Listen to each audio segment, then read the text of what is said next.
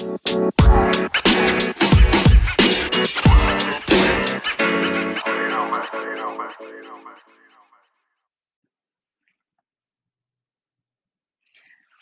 hola, hola. Hoy voy a hablar sobre Medellín, en Colombia, también conocida como la ciudad de la eterna primavera, donde estuve por aproximadamente dos semanas, quizás un poco más, dos, tres, no recuerdo con exactitud, pero eh, esta parte de mi viaje a Colombia fue mm, eh, un poco turismo y un poco eh, hice un voluntariado en un hostel que en realidad es un hostel que tiene tres sucursales o tres eh, lugares distintos y está en la zona de El Poblado, que es una de las zonas turísticas, céntricas, las conocidas de la ciudad de Medellín. Y allí llegué porque un, un amigo con el que conocí cuando estuve en Cali, eh, él había estado haciendo este mismo voluntariado unos meses antes y, me pasó el contacto de la persona encargada y así fue como que me, me comuniqué. Entonces lo que yo hacía era hacer tareas de recepción en el hostel desde las 8 de la noche hasta las 12. Como que agarraba la última parte y hacía el cierre, como terminaba de acomodar cosas, contaba la caja, eh, cerraba la parte de, ese día para que el próximo día ya la persona que, iniciaba tuviera todo listo. Y mm, la verdad que fue muy bonita experiencia y, y no me arrepiento para nada de haberlo hecho así, porque mm, lo viví de una manera diferente. Em, sucedió que al principio mm, trabajaba en este, en este voluntariado en, un, en una de las sucursales, pero eh, mis cosas y donde dormía era en otra. Y la verdad que eso, por un lado, me dio la oportunidad de conocer más personas, pero a la vez cuando pude, eh, hicimos el cambio para que yo pudiera eh, dormir y, y hacer el, trabajo en el mismo lugar para que no tuviera que estar moviéndome tanto. Eh, y bueno, las primeras personas que conocí ahí son eh, personas de Venezuela que también estaban trabajando y me encontré con muchísima gente en este viaje que fue eh, muy importante y me ayudaron a pasar todos esos días como si fueran, fuéramos todos una gran familia, realmente. Eh, entonces, primero estaba eh, mi compañera de trabajo en, en, el hostel que vivía ahí con su hija y, y, la verdad que eh, realmente eso parecía una casa familiar, en un hostel chiquito con cuatro habitaciones, eh, dos habitaciones privadas y dos eh, compartidas. Y en una de las compartidas vivía ella, la hija, bueno, yo y otro huésped que él también llevaba meses allí. Y entonces era como estar en casa. Y lo que hacíamos era que ya los primeros días como nos hicimos amigos todos rápidamente y hacíamos las comidas juntos y, y era como convivir eso, era desayunar juntos o cruzarnos en el almuerzo o charlar mientras eh, uno esperaba un, una cosa y se iba a otro lugar. Era como una casa, realmente, eso fue muy lindo. Y me acuerdo que mi primer, bueno, tengo tres anécdotas eh, así que, voy a resaltar. La primera fue que eh, mi primer turno de recepción, cuando me explican cómo es todo el sistema, cómo tengo que hacer, manejar, eh, todo lo, lo, que es relacionado a la recepción, el primer huésped que me toca recibir es un chico de Francia Y y la verdad que estaba un poco nerviosa porque era la primera vez y todo salió muy bien. Y nos nos hicimos amigos con él también, eh, con él y otra chica de Francia que estaba ahí. Y, mm, y bueno, más adelante voy a contar cómo con él terminamos haciendo unos tours, fuimos a la a la Comuna 13, eh, que es un lugar increíble, la Comuna 13. Eh, bueno, Medellín está dividido en distintas comunas, que son como áreas, barrios muy grandes. Y y una de esas es la Comuna 13, que se llama San Javier. Y la Comuna 13 lo que tiene, que, bueno, no solamente Medellín, pero especialmente la comuna, tienen un pasado, eh, de mucha violencia. En esta comuna, em lo que pasaba era que se fueron haciendo asentamientos de de familias que fueron como llegando desde el campo hacia la ciudad y se fue sobrepoblando esta área. Es más, si ustedes buscan fotos en en internet, se ve todo como es impresionante la cantidad de casas una al lado de la otra. Y bueno, como al ser un punto estratégico eh, fue un lugar donde se juntaron distintos grupos, eh, y lo hici hicieron que se convirtiera en un terreno muy violento. Pero luego, esta comuna se reinventó a sí misma, y creo que realmente es un ejemplo de resurgimiento, a través de mejoras en en la infraestructura. Eh, creo que no sabría decir con exactitud, pero es el único lugar donde yo he visto escaleras eléctricas al aire libre. Hay escaleras eléctricas que te permiten subir de un lugar al otro de la misma comuna. Es impresionante. Eh, hay unos murales pintados increíbles a través del arte, han hecho cosas impresionantes. Y también al al modificarse todo lo que es la estructura y la arquitectura del lugar, lo que hizo es que generó muchísimo trabajo para la gente que, eh, vive allí. Entonces, eh, jóvenes de la comuna tienen trabajo ahora como guías turísticos en un paseo guiado por por su mismo barrio. Y además ellos han aprendido idiomas con la ayuda de voluntarios de distintas partes del mundo que han ido allí, y pueden hacerte los recorridos guiados en inglés, en francés. Em, recuerdo que cuando yo fui, lo hicimos en inglés el recorrido, y y también les da trabajo como a los los vecinos de allí, porque están las personas que han puesto como sus puestos de comida durante el recorrido. Eh, está también como hay artistas callejeros que están bailando, están vendiendo sus artesanías. Eh, es impresionante cómo han cambiado la cara de esta parte de de la ciudad. Y, eh, bueno, como digo, entonces, con mi compañero de, este tour fue la persona que yo conocí como huésped el primer día de de mi turno de recepción. Anécdota número 2. Em, y esto como no sé cómo cómo sucedió, pero un día que estaba allí, eh, llegó era mi turno de recepción, y toca el timbre un señor que, em cuando bajo a abrir veo que era un señor mayor, como de unos 80 años aproximadamente, vestido con una corona corona de rey.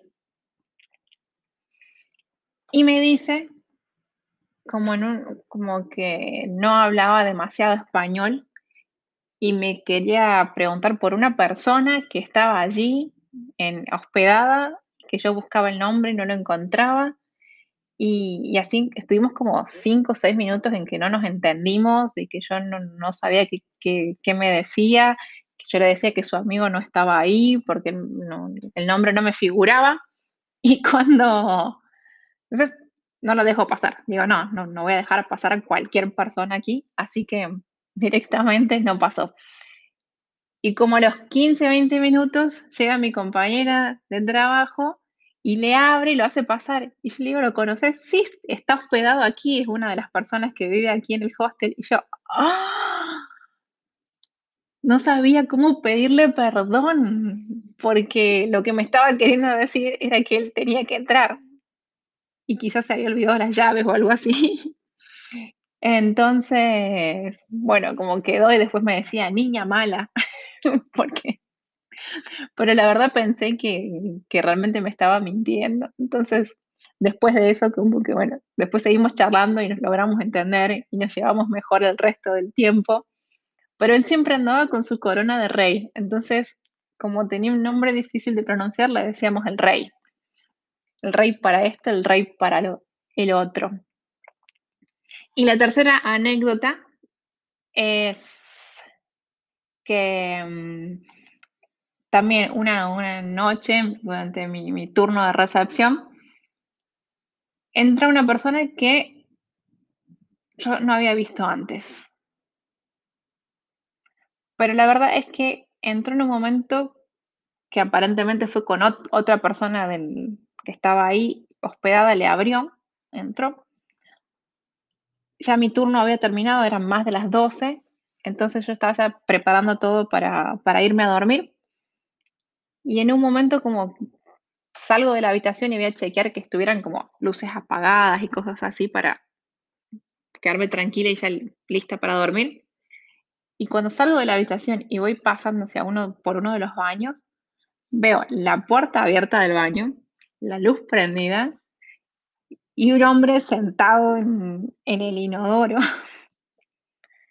que yo no conocía, no lo había visto.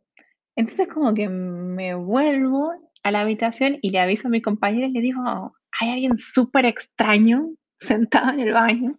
Entonces ella sale y bueno, y esperamos que, que saliera del baño, que terminara lo que estaba haciendo. Y, y le empezamos a preguntar y me dice, sí, estoy hospedado aquí. Y le digo, no, porque eh, yo soy la persona que está haciendo recepción y yo nunca te hice un check-in. Y, entonces me dice, no, no, pero fue otra persona la que... Sí, pero la otra persona posible es mi compañera y está acá y ella tampoco te hizo un check-in. Entonces le empezamos a pedir información, información, información y le dijimos que no, que realmente no estaba hospedado en este lugar, que, que se tenía que ir. Y bueno, habló un rato y al final se terminó yendo, pero fue como súper raro porque no sabemos cuál era la intención de la persona, qué hubiera pasado si no nos dábamos cuenta, como que entró y se pretendía quedar. Eh, muy, muy, muy extraño. son como las, las, anécdotas que recuerdo. Y también que con, eh, que con esta familia que formamos, que digo, de, la, de las personas que vivíamos ahí, que nos veíamos todos los días, eh, también me sentí como, súper en casa todo el tiempo. Eso creo que es lo importante. Y después también otra parte de, mi viaje a Medellín fue que eh, en Cali pasé un tiempo con una familia y esa familia, la hija, me cuenta que tiene un amigo en Medellín que me va a pasar su número de teléfono por si yo eh, necesito hacerle preguntas sobre direcciones, eh, alguna una cosa que necesitara en Medellín, porque ellos sabían que yo no conocía a nadie ahí. Entonces le escribo y le digo, bueno, que, que era la amiga de esta familia, que estaba yendo, que cómo está, que si nos ponemos a hablar, la verdad que súper buena onda y una persona muy poética, porque me, eh, me hablaba todo con, eh, con, no sé, con frases muy artísticas. Entonces, eh, la verdad que fue muy buena onda, respondió todas mis preguntas, me ayudaba con las consultas que tenía de cómo hacer con esto, con las direcciones. Entonces decidimos encontrarnos un día y nos encontramos en un parque cerca de donde yo estaba, en este lugar, el poblado, y digo, bueno, quizás como que, que él elija dónde ir o qué hacer porque es la persona local, sabe dónde. Le digo eso Y fuimos, el primer día que lo conocí, fuimos a un parque de diversiones, el Parque Norte, y yo estaba impresionadísima. Era como, qué buen plan para un primer día de conocer a alguien, estar en un parque de diversiones. La verdad que un poco me dan miedo algunas, algunas de esas eh, atracciones donde uno tiene que estar como súper arriba y me acuerdo que sí subimos a una de esas, eh, que cuando bajás terminas todo mojado porque hay como todo un pequeño lago, pero el día fue increíble, como de película. Eh, así que ese, ese primer encuentro con la gente de Medellín, con los locales, que en realidad no es de Medellín, pero él vivía ahí, entonces me ayudó a conocer muchísimo.